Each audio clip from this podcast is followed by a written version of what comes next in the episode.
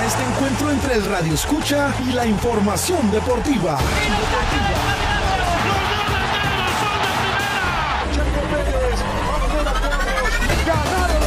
El deporte llegó a alto rendimiento y ahora los deportes. Alto rendimiento y ahora los deportes. Comenzamos. Hola, ¿qué tal? Muy buenas tardes. Les saluda Noemí Delgado. Una, una vez más, bienvenidos a una emisión más de Alto Rendimiento. el día de hoy me toca estar con mi amigo Juan Pablo Ochoa. ¿Qué tal, Noemí? Muy buenas tardes. Un saludo, un saludo a ti y a toda la audiencia. Estamos muy contentos de volver a estar aquí. Sí, muy contentos, ya después de muchas vacaciones. Eh, también agradecemos a todos los que nos escuchan desde la estación 107.9 de Radio UDG Ocotlán. Les recordamos participar en nuestra transmisión en vivo que está por la página de Facebook. Igual nos pueden encontrar como Radio UDG Ocotlán. Sí, igual un agradecimiento a la maestra Claudia Contreras, a Radio Universidad de Guadalajara en Ocotlán eh, por el espacio y también a nuestro productor el día de hoy, Diego, Diego Ochoa, nuestro compañero que generalmente usted lo escucha en cabina, hoy haciéndonos el favor de estar en los controles, así que es un gustazo estar aquí. Hoy le tocó descansar. Ah, sí, bueno, más o menos. Eh, también le recordamos que si usted gusta ponerse en contacto con nosotros, puede hacerlo a través del número telefónico 92 56 019. Si usted se encuentra en Ocotlán y Jamay, no duden en llamar al 92 56 019 y así lo metemos aquí al programa para que esté platicando con nosotros. Sí, manden sus saludos. Este, bueno, Juanpa, pues empezamos con el primer tema, pues que ya sabemos es el deporte local. En este caso, pues, ¿cómo les fue a los Bravos de, Ocotlán, equipo de aquí? Pues bien mencionabas hace ratito que venimos de unas vacaciones largas, largas y parece que el equipo de los Bravos de Ocotlán lo está resintiendo. Eh, un equipo que el torneo pasado hay que recordar que eh, tuvo un buen torneo para hacer su debut en la tercera división eh, amateur. Es un equipo que sigue en ascenso, sin embargo, en la pretemporada como que nomás no terminó de arrancar, ¿verdad? Sí, no, en esta pretemporada como que van un poquito mal. de hecho, este sábado se enfrentaron contra el equipo allense de, de Ayotlán y perdieron 2-0. Sí, y bueno, Cabe, cabe mencionar para los seguidores de los Bravos que nos estén escuchando que el Allense es un buen equipo de la tercera división profesional. Así que es un duelo que si bien podría estar presupuestado perder, por así decirlo, eh, pues no, no quita que fue una mala pretemporada teniendo en cuenta también que perdieron contra los poderosísimos gorilácticos de Juanacatlán eh, también por el marcador de 2 a 0 parece que se les está complicando un poquito hacer el gol. Sí, se les está complicando un poquito esta pretemporada, pero ojalá y lo tomen como este tiempo como para desenvolverse, para ver qué les está fallando, para que en cuanto empiece la, la temporada, pues empiecen bien. Así es, eh, fueron como los dos partidos oficiales, por así decirlo, dentro de esta pretemporada de los Bravos. Tuvieron un interescuadras con la Escuela de Fútbol La Barca, por ahí quizás una libertad un poquito más, más grande para experimentar con cuadros suplentes, para sobre todo manejar los tiempos, meter eh, bastantes jugadores que frecuentemente no tienen actividad. El marcador yo creo que ahí es lo de menos, porque la página ni siquiera lo publicó. Ya sé. Así es, sorpresivo. Pero pues los Bravos van a estar llegando la siguiente temporada después de algunos partidos donde, como siempre en la pretemporada, se tiene que hablar más del funcionamiento que de los resultados. Así que, como la comunidad de Ocotlen se lo espera, ojalá que el equipo vuelva a estar a la altura de la temporada pasada, que salgan nuevos jugadores como lo hicieron bastantes interesantes el torneo anterior y que el equipo siga avanzando, ¿no? Sí, igual como eh, parte de esta pretemporada, e, este sábado de hecho tienen otro partido este, pues quiero pensar amistoso, en contra de Ixtlahuacán de los Membrillos, así que pues vamos a ver cómo les va y el siguiente programa pues estaremos hablando de ello, ¿no, Juan? Sí, por supuesto.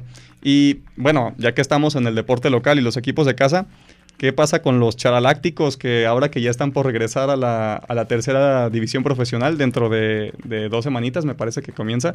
Eh, tuvieron otro amistoso, el cual se fue hasta los penales. Sí, perdieron. Fíjate que en, en, tiempo normal, este, pues fue un partido pues, normalón, quiero pensar, porque pues el, el, el, marcador se mantuvo en ceros. Sin embargo, pues se fueron a, tanda de penales y ahí fue cuando ya, ya, este, pues perdieron. Perdieron a 3, 4. 3 contra 4. Sí. Eh, bueno, lo volvemos a mencionar. Lo importante en la pretemporada siempre es el funcionamiento y darle oportunidad a los jugadores que frecuentemente no lo tienen, no tienen tan fácil en el torneo. Sin embargo, pues los charales perdidos un poquito ya en la media tabla. Es un torneo, la tercera división profesional, como usted, querido espectador, ya lo sabe, eh, es un torneo largo, anual. Eh, y los charales están por iniciar en el séptimo lugar de la tabla con solamente 15 puntitos. Eh, juegan el 4 de febrero contra Manzanillo en el estadio Juan Rayo. Por ahí complicado, como todos los partidos que este equipo tiene, pero como local generalmente se hacen fuertes. Sí, esperemos que como local pues saquen, saquen la, ventaja en este partido, que como bien dices, pretemporada, te sirve para ver qué, qué, jugadores pues has tenido como un poquito en descanso y pues para poderlos explotar en esta, en esta temporada eh, regular que está por comenzar y pues para que sean fuertes. Sí, por ahí también suerte a los equipos, a los equipos de la región Ciénega. Eh, también al equipo de Carlos Salcido, al Pro Camp, que no le está yendo bien en la tercera división profesional. Eh, ojalá que durante este parón invernal y por el Mundial hayan podido reinventarse, encontrar jugadores nuevos y sobre todo una estrategia que les funcione porque marchan últimos de su grupo y de los últimos lugares en la tabla nacional de la tercera división profesional. Así que hay mucho que mejorar, pero esperemos que esté a la disposición y el material humano para hacerlo. Sí, esperemos que sí, para que pues empiecen bien y a ganar. Ok, y ahora que estamos también hablando locales y que estamos entre la región Ciénega, Jalisco, nos vamos a Guadalajara, porque se acaba de designar que en este mismo año eh, se va a llevar a cabo el torneo de los Gay Games en Guadalajara, Jalisco, ¿no? Sí, justo este, este evento eh, es un evento que se realiza eh, por por parte de la, de la comunidad LGBTIQ+, y que hasta el momento es uno de los eventos deportivos y culturales más, más importantes del, mundo. También eh, es importante mencionar que Guadalajara será coanfitriona junto con Hong Kong en esta edición. Así es. Eh, bien lo mencionas, es un evento que más allá de lo deportivo trasciende a lo cultural. Se celebra cada cuatro años, por lo cual es un macroevento en el cual se espera que participen al menos 10.000 atletas de diferentes delegaciones. Eh, hay básquetbol, hay fútbol, fútbol 7. Y en esta ocasión, por ser en suelo mexicano, que por cierto es la primera vez que una ciudad de América Latina va a adoptar estos juegos como propios, eh, se va a implementar la lucha libre, se va a implementar el rugby 7 y el skate. Así que estas nuevas disciplinas que poco a poco se van sumando incluso al panorama olímpico, que puede que dentro de, bueno, acabamos de tener el skate, justamente, eh, pues da gusto, que qué más se puede decir, que da mucho gusto que este tipo de juegos se tengan en cuenta en la ciudad de Guadalajara, que se pueda... Eh, participar también porque estaba viendo que pues tienes hasta eh, octubre más o menos para inscribirte y como bien dices espera reunir a más de, de personas, de 10.000 mil personas de 50 países diferentes y en total incluirá 20 disciplinas. Entonces, pues va a estar muy, muy amplio y pues va a dar mucho de qué, de qué observar, ¿no? Así es. Eh, para las personas que estén interesadas en participar o asistir a algunos de los eventos, este se va a llevar a cabo solamente una semanita. Vayan apartándola en el calendario del 3 al 11 de noviembre. Es la onceava edición de estos juegos que se celebran desde 1982. En aquel año fue en San Francisco. Así que anótenlo en su calendario los Gay Games en Guadalajara.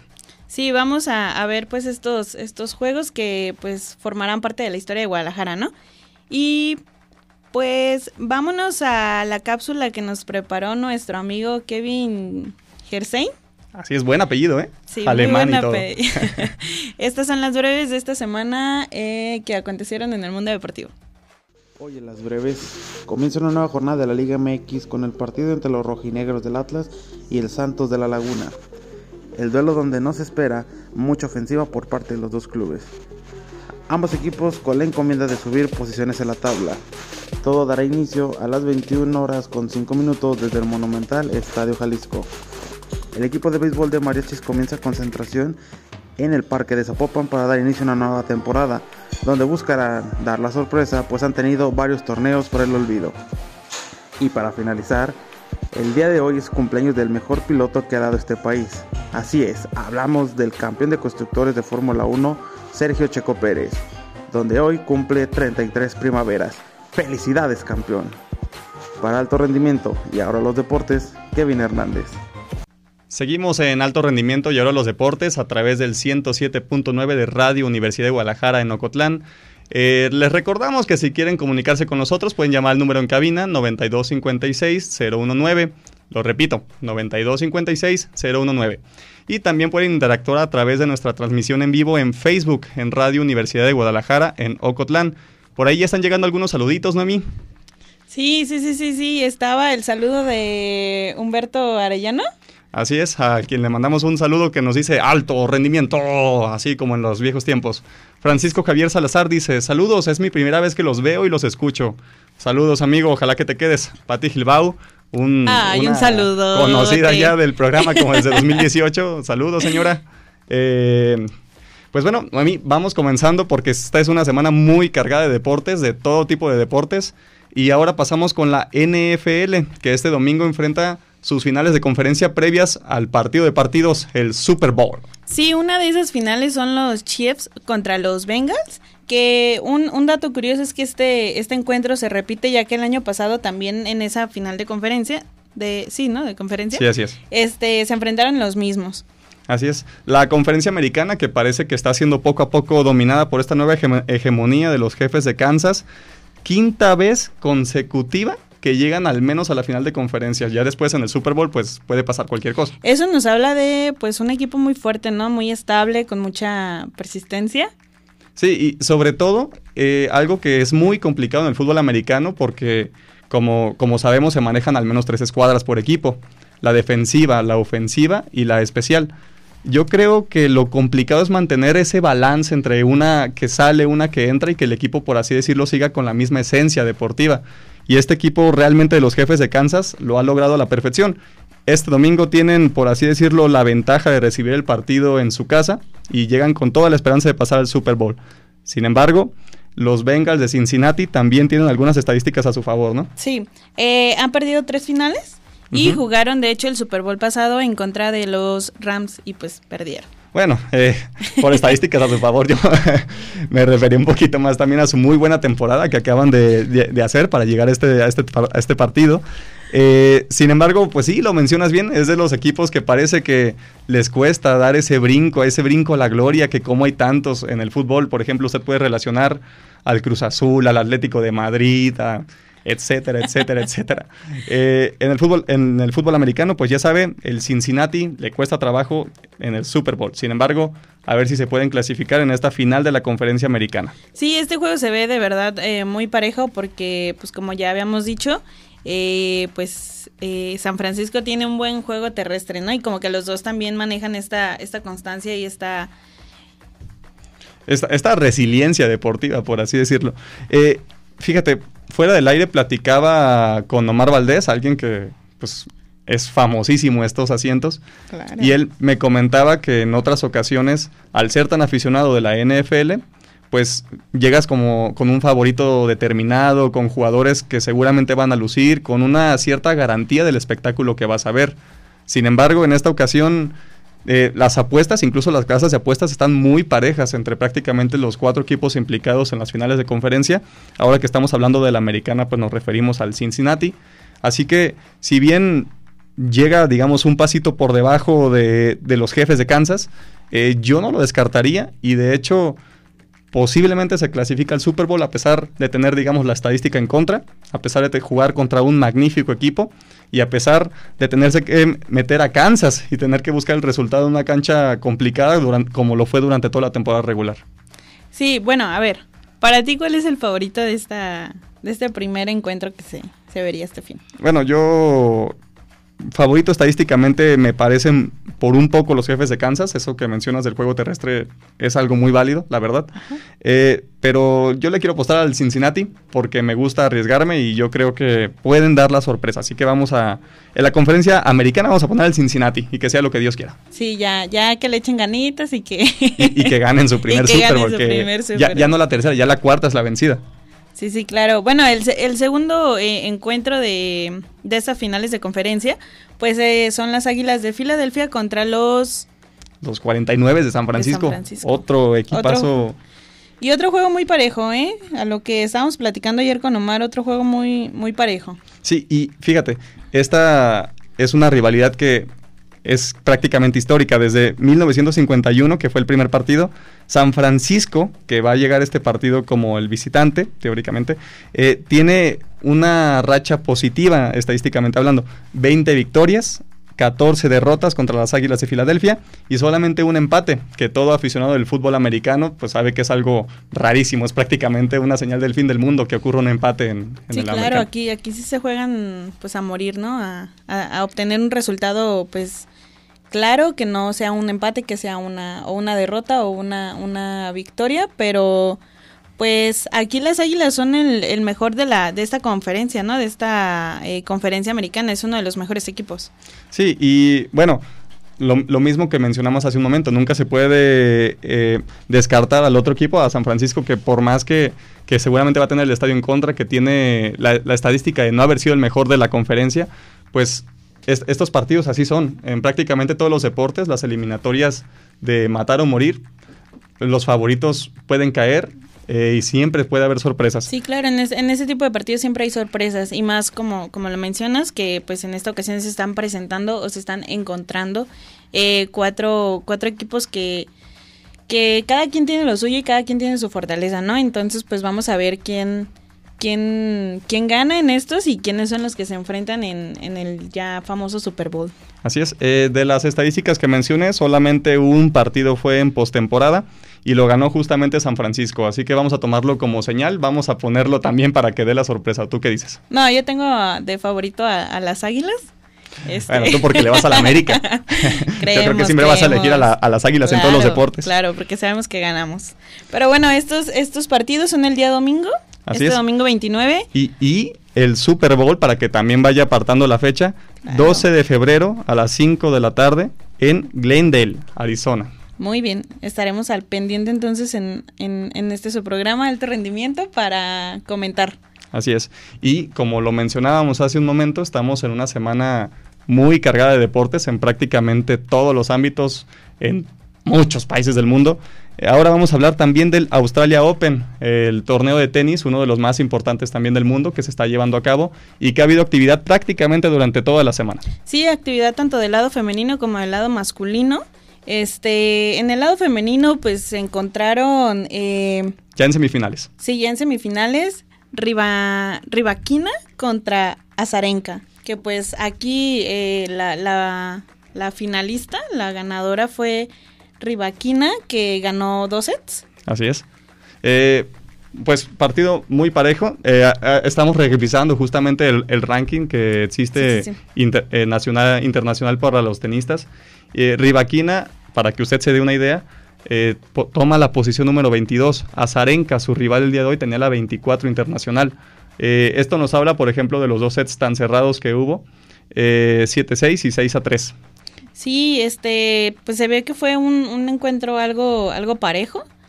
Este, pero igual Rivaquina se llevó el, el, triunfo al final del juego y al parecer pinta como una de las favoritas para, para la audiencia, ¿eh? Sí, y fíjate, precisamente algo muy interesante de, de Rivaquina es que se está dando a conocer en gran medida también ya en este torneo. Hay que mencionar que es muy joven, es una de las promesas internacionales con las que cuenta este deporte actualmente.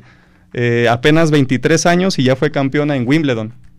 Sí, sí, sí. Igual eh, el, el, otro encuentro que tuvimos por parte del, de, de, estas, bueno, del, del, individual femenino fue Linet contra Zabalenka, que en este caso pues ganó Zabalenka, igual en dos sets, con un eh, resultado de 7 y 6 uh -huh. contra 6 y 2. Así es. Eh, pues de Zabalenka hay pues poco o nada que agregar, es básicamente un, una leyenda una en este deporte. Está es. rankeada en el número 5, de hecho. Así es, y hoy eh, se enfrentó a, a Linet, que precisamente eh, caso parecido al que atraviesa actualmente Rivaquina, es una, una deportista que va en ascenso, pese a su corta edad en este torneo se dio a conocer y dejó en el camino a varias de las favoritas, sin embargo pues en esta instancia ya no pudo vencer la experiencia con la que ya contaba Zabalenka, que se clasifica a la final y que promete ser un partido muy reñido que es el que se va a disputar este domingo. Sí, una final muy muy muy reñido con dos con dos favoritas, pero te comento a lo que pude ver,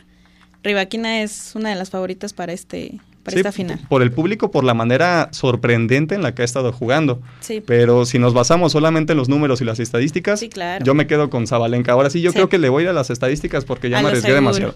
Muy bien. Sí, sí, sí. Y por su parte, en el, en el masculino también, hoy va a haber actividad. En este caso es dentro de prácticamente una hora y media. Usted estará viendo el partido entre.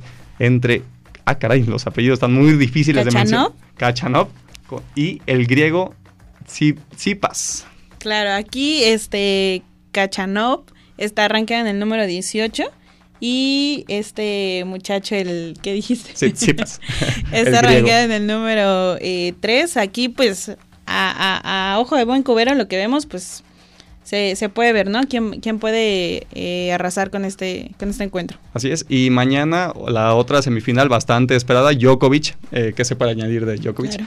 Eh, se enfrenta a Paul de los Estados Unidos.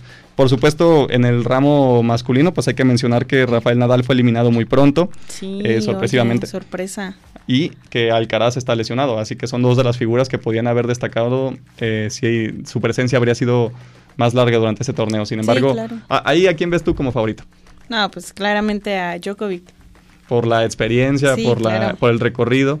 Y bueno, por ahí su máximo rival, el que, que era Roger Federer, pues ya se Pues retiró ya hace se un retiró. ratito. Ya se nos fue. Así que bueno, hay que encontrarle rival. Sí, sí, igual pues como comentas estas dos eh, ausencias que se hacen notar eh, mucho, pero igual veremos cómo salen estas semifinales para ver cómo queda el encuentro final. Así es. Y bueno, ya estamos yendo para otra cápsula, Diego. Sí, ah, muy bien. Vamos a mandar una cápsula y después a otro corte de estación en alto rendimiento. Muchas gracias. El deporte se conjunta con el cine y los libros.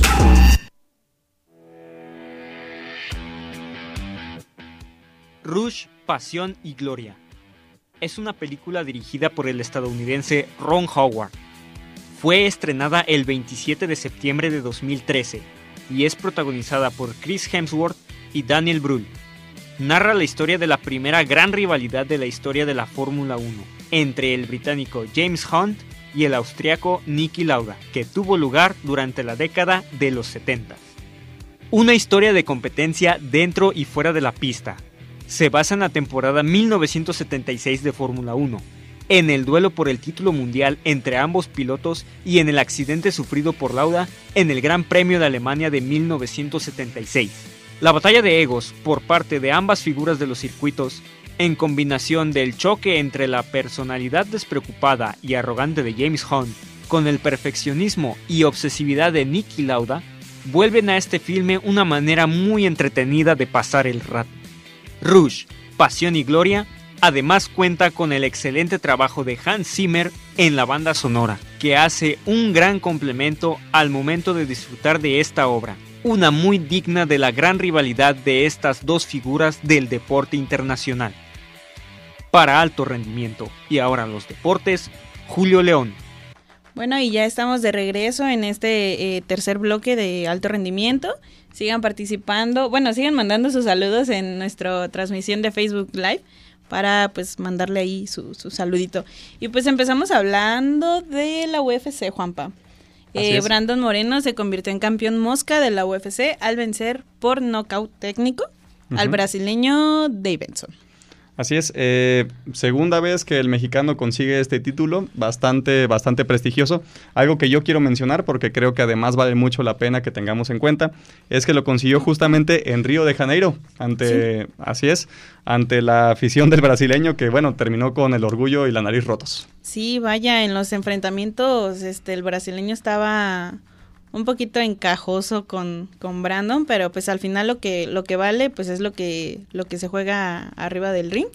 Y en este caso, pues, Moreno dio una muy buena lucha, ¿no? Sí, eh, el tijuanense es el primer campeón mexicano de la UFC. Eh, es un deporte de las artes marciales mixtas que me parece aún no se ha desarrollado por completo en nuestro país. Eh, está obviamente hablando de la lucha, un paso por debajo del boxeo o la, o la propia lucha libre. Pero yo creo que vale mucho la pena que se esté, que se esté llevando a cabo. Eh, sin embargo, eh, el mismo Brandon, digo ya que estamos en el tema, ha mencionado en diversas ocasiones que en México no encontraba los recursos para instruirse adecuadamente como atleta.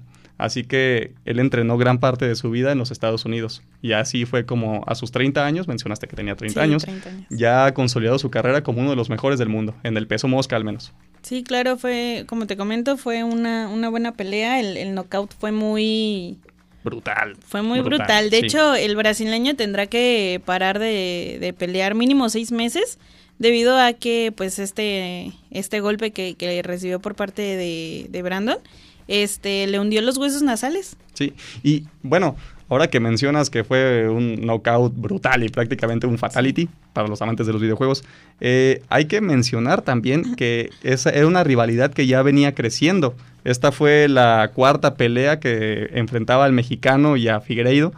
Figueredo, perdón. Eh, los números estaban una victoria para el mexicano, una para el brasileño y un empate.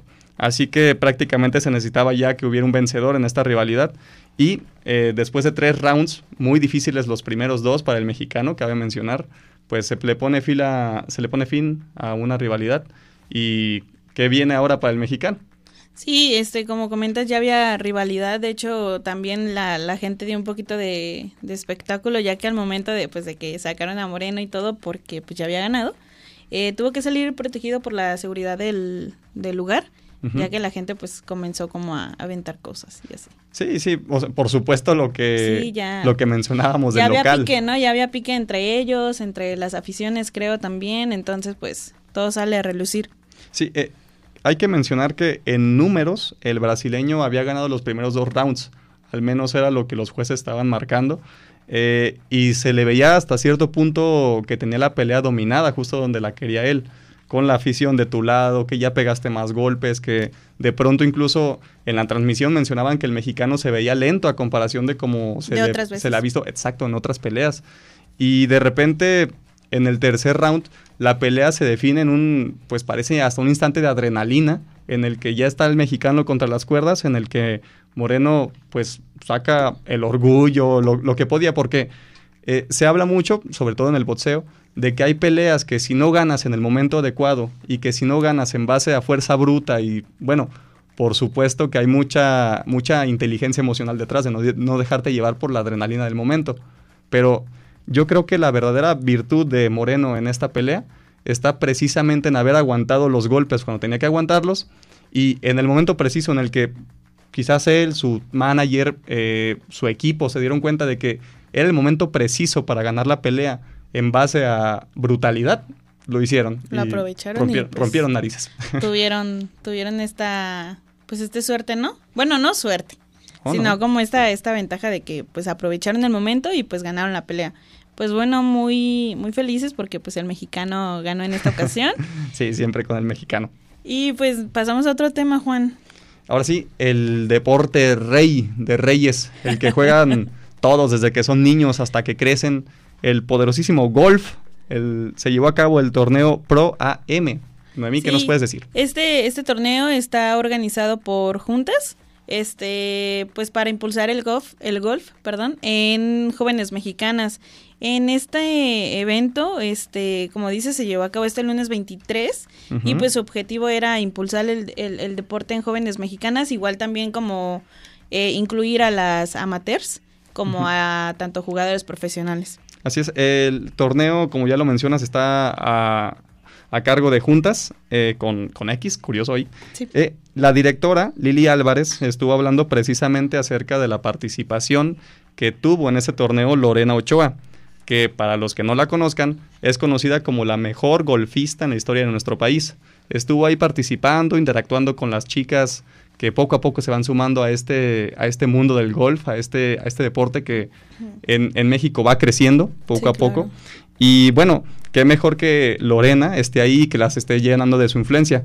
Eh, lo que te mencionaba de que Lili Álvarez mencionó que no solamente es el que aprendan de ella de manera eh, deportiva, exacto, o sea, no es solamente el que te diga, ah, es que inclínate más, es que tírale así, sino que el que la conozcan, el que hablen con ella, el que hablen de muchas cosas que no tienen que ver directamente con el golf, las motiva no solamente en el ámbito deportivo, sino también en su vida, que yo creo que es el objetivo principal en este tipo de torneos. Sí, claro, igual a, igual que, que Lorena Ochoa hubieron este distintas eh, golfistas más eh, que asistieron a este evento. Por ejemplo, Alejandra Llanesa, María Fasi, Gaby López, Isabela Fierro, Fernanda Lira, este pues igual estuvieron que Lore como Lorena en este en este lugar este apoyando y, y pasando sus tips a, a estas jugadoras amateurs que como bien dices pues estos esta presencia no simplemente el convivir y sentir el apoyo de, de alguien profesional pues sí sí influye.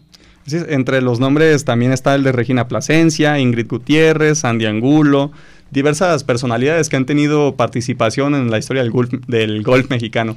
Eh, bueno, igual mencionamos que rápidamente el torneo fue en equipos de cinco jugadoras por cada equipo, de las cuales cuatro estaban, eran integrantes amateurs, eh, sobre todo adolescentes o personas que se están poco a poco incorporando y que estaban capitaneadas por una profesional, la cual le daba su, su experiencia. Sí, de hecho llamó mucho mi atención porque estas eh, chavas que, estaban participando ahí eh, son talentos de 16, 17 y 18 años, o sea, como comentas, están muy, mm, pues muy chiquitas y pues creo que este, este evento pues sirve como, tanto como pretemporada para las jugadoras profesionales, como pues igual temporada de, de aprendizaje y de motivación para las amateurs. Así es. Al final, una vez ya concluido todas las actividades deportivas, Lili Álvarez, en compañía de la mismísima, poderosísima Ana Gabriela Guevara, que estuvo presente por ahí en el campo en la- o en la Ciudad de México, la presidenta de la CONADE, eh, dieron un discurso en el cual hablaron de que se presentaron y de que destacaron a 14 amateurs que a partir de ahora, en compañía de la experiencia de Lorena Ochoa, le van a estar dando cobertura a sus carreras para que lleguen a lo más alto de este deporte. Sí, de hecho, algo que se mencionaba de este, de este evento que fue eh, organizado por juntas es que eso se buscaba, ¿no? Que llegaran más, más mujeres, sobre todo más mujeres como a estas ligas mayores de, de golf, que tuvieran este apoyo tanto moral como, como económico por parte de, de la asociación y pues para como para tener más talento mexicano. Sí, y, y que bueno, ahora sí que vamos a decir la frase, esta es una que todos se saben, pero eh, talento hay, pero Sí. falta apoyo. Hablamos en este programa muchas veces de deportes como el básquetbol, el fu- eh, bueno, el fútbol no tanto, el voleibol, pero en, que en la, en la categoría femenil sobre todo, falta mucho un esquema de profesionalización y falta pues que se le dé tratamiento a esos jugadores y que, que tienen potencial sobre todo y que lo puedan alcanzar. Afortunadamente en el deporte que, que manda, el fútbol por así decirlo, pues ya hay una liga profesional, pero en los demás pues hay un campo laboral muy grande que está ahí para ser explotado cuando se pueda. Sí, creo que el deporte tiene como este espacio en, en el cual se puede trabajar más por parte de, de este lado femenil y que como dices, o sea, este talento en México hay mucho. Sí, bueno, ahora por supuesto ya solamente habría que revisar eh, cómo, se, cómo se realizó la convocatoria para, para este torneo. El golf, eh, pues obviamente es un deporte que generalmente se relaciona con la gente, digamos, de una mayor capacidad financiera. Así que hay que tener en cuenta también ese tipo de detalles y ver que estas oportunidades sean equitativas para Sí. toda la gente. Sí, tratar de que todo, pues, todo sea equitativo. lo mejor posible. Pues igual un saludo a las ganadoras, a Lorena Ochoa, a Regina Plasencia y hasta la poderosísima Ana Gabriela Guevara, que por ahí anduvo también asomándose. Sí, claro. Bueno, les recordamos a la audiencia que pueden seguir este, comunicándose con nosotros mediante nuestra transmisión de Facebook Live en la página de Radio UDG Ocotlán. Igual eh, nos pueden marcar este al número 800-633-8100 y para los que se encuentran en Ocotlán y Jamay es el 9256-019. Ok, igual antes de irnos al corte, mandamos saludos a Óscar Ochoa Gilbau, que dice, puro poder, alto rendimiento a la victoria. Saludos desde el Valle. Nos escuchan también en, en Los Ángeles y todo, en los Muy Estados bien, Unidos. Y también saludos a Nancy Andrade, que dice, saludos a los conductores bien profesionales. Pues un Un saludote. saludote. Así es. Y bueno, ahora sí nos vamos con nuestro último corte de estación. Sigan mandando comentarios y los estaremos leyendo. Así que muchas gracias. Último bloque de alto rendimiento y ahora los deportes. Les recordamos que si quieren hacer alguna llamada a cabina pueden hacerlo si se encuentran en Ocotlán y Jamay en el número 9256019. Repetimos, 9256019. O también comentar en vivo a través de la transmisión en Facebook, en la cual nos acaba de llegar un comentario muy interesante de nuestro amigo Humberto López Arellano, el cual nos dice, ¿A qué creen que se debe el hecho de que no exista una estructura deportiva para deportes como el básquet o el voleibol? Sería bueno tener una liga oficial como el fútbol, ¿no? Saludos. Un saludo. Un saludote. Bueno, eh, respondiendo a tu pregunta, yo creo que es algo complicado eh, definirlo porque son muchos factores los cuales intervienen.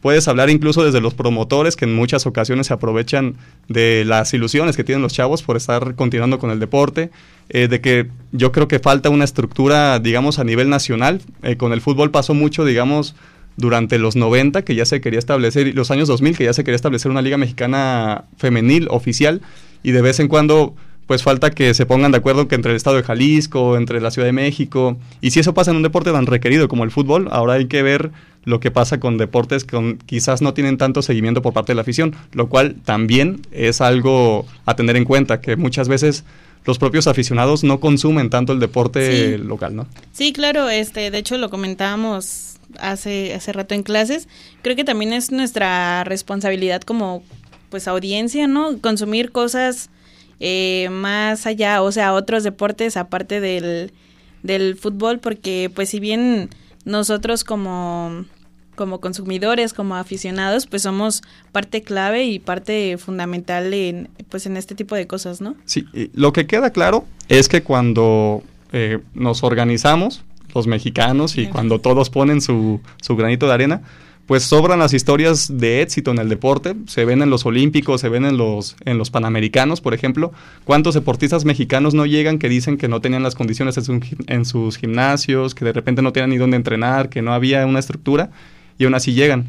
Por supuesto no es algo tan simple como echarle ganas, pero pues igual queremos escuchar tu opinión, Humberto. Sí, justo lo mencionábamos con, con este muchacho moreno, ¿no? El de la UFC. Hacía, piñatas en Tijuana y ahora es eh, bicampeón del mundo. Pero bueno, eh, ahora sí vamos ya con el último bloque. Eh, vamos a hablar ahora sí del fútbol mexicano, Noemí. ¿Cómo le va a tus águilas? Que nomás no te veo, no te veo contenta. ¿Qué está pasando? o andamos tristones, pero bueno, se jugó eh, la tercera jornada de, de 17 que son. Este, pues los, los resultados más llamativos en este caso fue el de, déjame ver. A ver, Juanpa. Bueno, en los resultados del fútbol femenil está el América que sigue sin ganar después de tres partidos, empata 2 a 2 con el Puebla, deja ir la ventaja en los últimos minutos. El Necaxa que está celebrando su centenario por fin le dio una alegría a Don Ramón y a sus otros dos aficionados y le ganó al Cruz Azul, 1 a 0, un Cruz Azul inoperante que tuvo muy poca llegada, cabe mencionar. Y mira tú que si no le haces un gol al Necaxa, yo creo que no le vas a hacer un gol a nadie. Eh, Pumas, a ellos le sobraron los goles y le metieron cuatro al León al León, que por cierto, nuestro amigo Esteban Eliu yo creo que lloró el domingo porque de veras su fiera no dio nada. Pachuca recupera otra vez la victoria después de la goleada que se ha llevado los Tigres, cuatro goles a uno contra los Bravos de Juárez. Y con el dolor de mi corazón, las Chivas del Guadalajara caen en casa en la presentación con cuerno y todo contra el Toluca, dos goles a uno. Sí, como dices, pues fueron, fueron eh, resultados sorpresivos, resultados que, que pues muchas veces eh, ya se esperaban, o sea, de unos tú decías, bueno, sí se esperaba, ¿no? Pero bueno, las posiciones, pues estamos con, pues, con Tigres en el lugar número uno. Sí, sí, con el técnico mejor pagado de todos los tiempos en el fútbol mexicano. De ahí le sigue Pachuca, que creo que Pachuca va por, pues pinta bien, ¿no? Sí, como desde hace como tres años el Pachuca es un equipo muy constante. Sí, pero lástima que a veces no llega. sí, cierto. Y pues el Guadalajara se encuentra en, el, en la posición número 8 y mis águilas en el 11. También hay que hablar de los rojinegros del Atlas que no pudieron vencer al Querétaro en un partido que se jugó, como todos lo sabemos, a, puerta cerrada en el estadio de la Corregidora. Eh, el equipo dirigido por Benjamín Mora de vez en cuando parece que, que, arranca porque ataca muy bien. Por ahí David Medrano menciona mucho, el periodista más seguidor de los rojinegros del Atlas, que es un equipo que a diferencia del Atlas de Diego Coca, es mucho más ofensivo, llega con más unidades al área contraria. Por ahí no solamente son Quiñones y Furch, como lo fueron en el bicampeonato. Eh, sin embargo, la parte de atrás, la defensa, a este Atlas le duele y le duele feo. El Querétaro le metió tres. Y bueno, también vamos a mencionar que hubo diversas situaciones arbitrales que pues fueron por lo menos decir controversiales en contra de los rojinegros pero en un partido contra Querétaro, que además hay que mencionar que tuvieron la chance de liquidar en diversos momentos del partido, pues el Atlas da la sensación de que más que ganar un punto, pierde dos. Sí, sí, sí, se quedó con el empate, pero igual este tiene un partido pendiente que es el de la jornada 1, Así es. que se juega pues ya este este miércoles y pues veremos si si puede reponerse y puede subir más en la tabla, ¿no? Así es, y por lo pronto, para los seguidores de los rojinegros del Atlas, pues vayan poniendo de una vez su reloj, porque prácticamente dentro de una hora enfrentan a su hermanito, el Santos, el Santos así. ¿Cómo el- ves este partido, Juan? Pues el Santos es un equipo que viene en ascenso, acaba de derrotar al Mazatlán en su casa 2 a 1 en la jornada anterior. Eh, es un equipo que pinta bien, que también le está costando un poquito el cambio generacional en algunos jugadores. Por ahí Doria, por ejemplo, que era el pilar en la defensa, ya no lo es tanto. Y Acevedo, pues también cada vez afianzándose más. Yo creo que es un duelo muy interesante para ver qué tanto ha evolucionado el Atlas, qué tanto aprendió de sus errores desde el partido pasado y sobre todo qué tanto puede hacer pesar la localía del Estadio Jalisco que eh, durante el bicampeonato de Diego Coca pues pesaba y pesaba fuerte contra los visitantes. Sí, sí, sí, lo llegamos a ver varias veces que pues eh, se hacían valer, ¿no? En su, en su casa, en su estadio y pues con su gente. Sí, y por ahí Benjamín Mora, nuevamente mencionando al técnico que fue campeón como un millón de veces allá en, Indonesia, eh, él ya dio muchas veces la misma declaración de que es el Atlas que quedó, él recibió el Atlas en el lugar 17 de la tabla del torneo pasado. Él no recibió el Atlas bicampeón. Por eso las comparaciones con Diego Coca, que ahora está triunfando en Tigres, al menos él las quiere dejar fuera, pero es que es imposible, es imposible no, no hacerlo con un equipo que fue el mejor de todos los tiempos de los rojinegros, ¿no? Claro. Pero bueno, hoy esperan volver a la, a la victoria. Sí, igual eh, en, en, en esta jornada que ya está pues por inaugurarse al ratito, este creo que los, los partidos que más llaman la atención, pues ¿cuál es? Por ahí, por ahí las Chivas que generan mucha expectativa con el proyecto de, de Fernando Hierro y al cual se sumó Paunovic. eh, dieron una muy buena pretemporada, se mostró una cara interesante del equipo que tenía potencial con jugadores pues bastante habilidosos al frente. Y ahora, curiosamente en el torneo, el gol es lo que más le cuesta al Guadalajara. Tiene un partido complicado este sábado a las 9 de la noche contra los Bravos de Juárez, eh, que vienen de ser goleados. Es un equipo que en teoría, digamos, es de los de media tabla hacia abajo, pero en su cancha y con su gente y con la condición eh, Que traen de ser goleados, bueno, pues va a estar complicado para el Guadalajara que sin Alexis Vega va a intentar sacar las papas del fuego. Pues esperemos en esta ocasión este a Guadalajara no se le complique tanto el gol y pues se pueda reivindicar, ¿no, Juan? Así es. Eh, por ahí también una mención al equipo de casa. Los Leones Negros de la Universidad de Guadalajara jugaron ayer miércoles contra el Celaya, el equipo de momento mejor rankeado de la División de Plata del Ascenso MX. Ya saben, esta liga de ascenso donde no hay ascenso, que ahora se llama expansión. Eh, cayeron derrotados contra el Celaya, gol de Amauri Escoto, solamente 1-0. Eh, Celaya es líder al haber ganado tres de sus cuatro partidos en lo que va del torneo. Los Leones Negros tampoco terminan de arrancar por completo. Es un equipo que de- desde que llegó Poncho Sosa, inevitablemente eh, mejoró, porque es un técnico que conoce la Que te da institución. para eso, exacto, ¿no? que en Para- su para momento mejorar. los, los ascendió incluso a primera división, pero que de repente se ve que entre que sus jugadores son muy jóvenes eh, y que pues inevitablemente hay limitantes en el plantel. eh, les, les cuesta trabajo, les cuesta trabajo arrancar y sobre todo meterse en una buena posición de liguilla. Se vio contra el Atlante y ahora se ve contra, contra el Celaya. Sí, pues esperemos Leones Negros pues ya empiece a arrancar bien, ¿no? Empiece a, a jugar bien, a hacerse notar para pues como dices conseguir una buena posición en esta tabla. Así es. Los Leones que en el Jalisco se hacen fuertes, pero que las visitas, no sé si Le es porque, pesan. porque viajan en, en camión por seis horas o algo por carretera, pero está bastante complicado que el equipo sume. Y justamente su próximo partido es de hoy, en ocho días, contra los Correcaminos de visitantes. Así que otra prueba de fuego para el cuadro de Poncho Sosa. Sí, vamos a ver cómo les va y pues esperemos ahora sí saquen saquen la casta y puedan sacar una victoria. Así es. Y ahora también pasando a la, a la Liga Femenil, vamos a decir algunos de los resultados más importantes de esta jornada.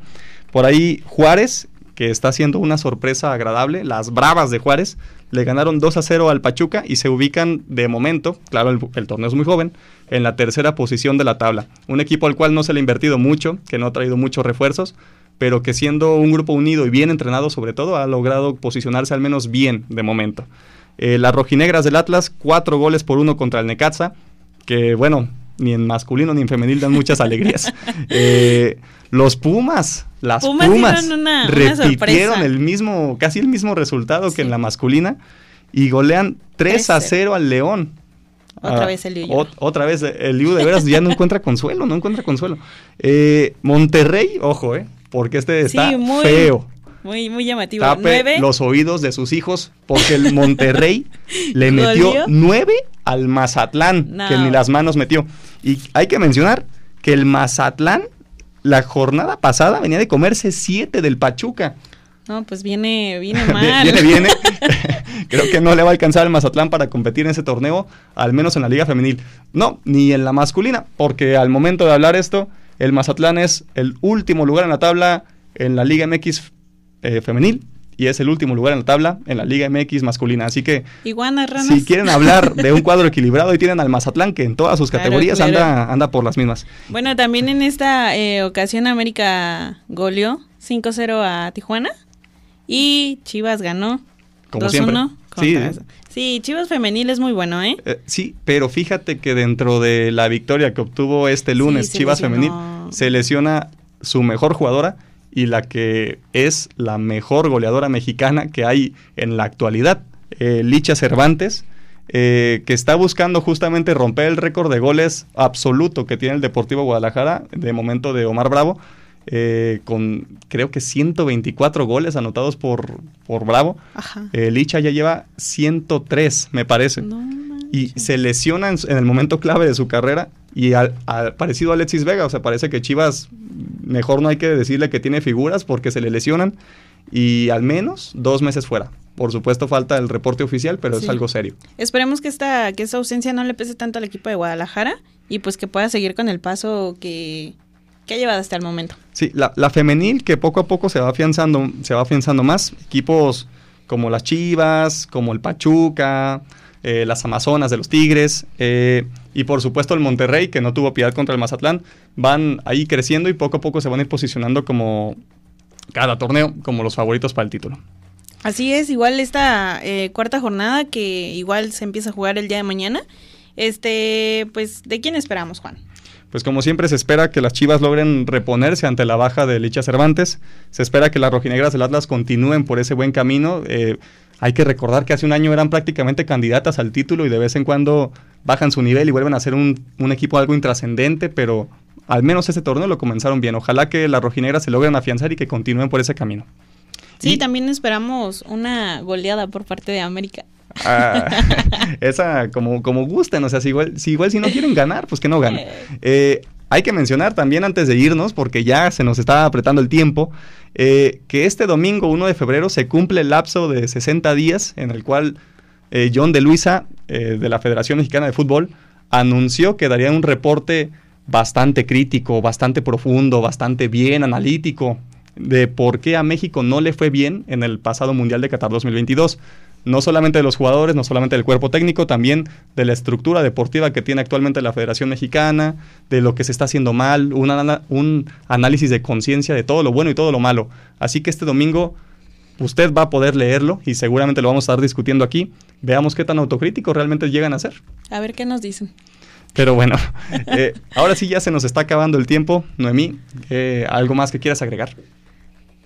No.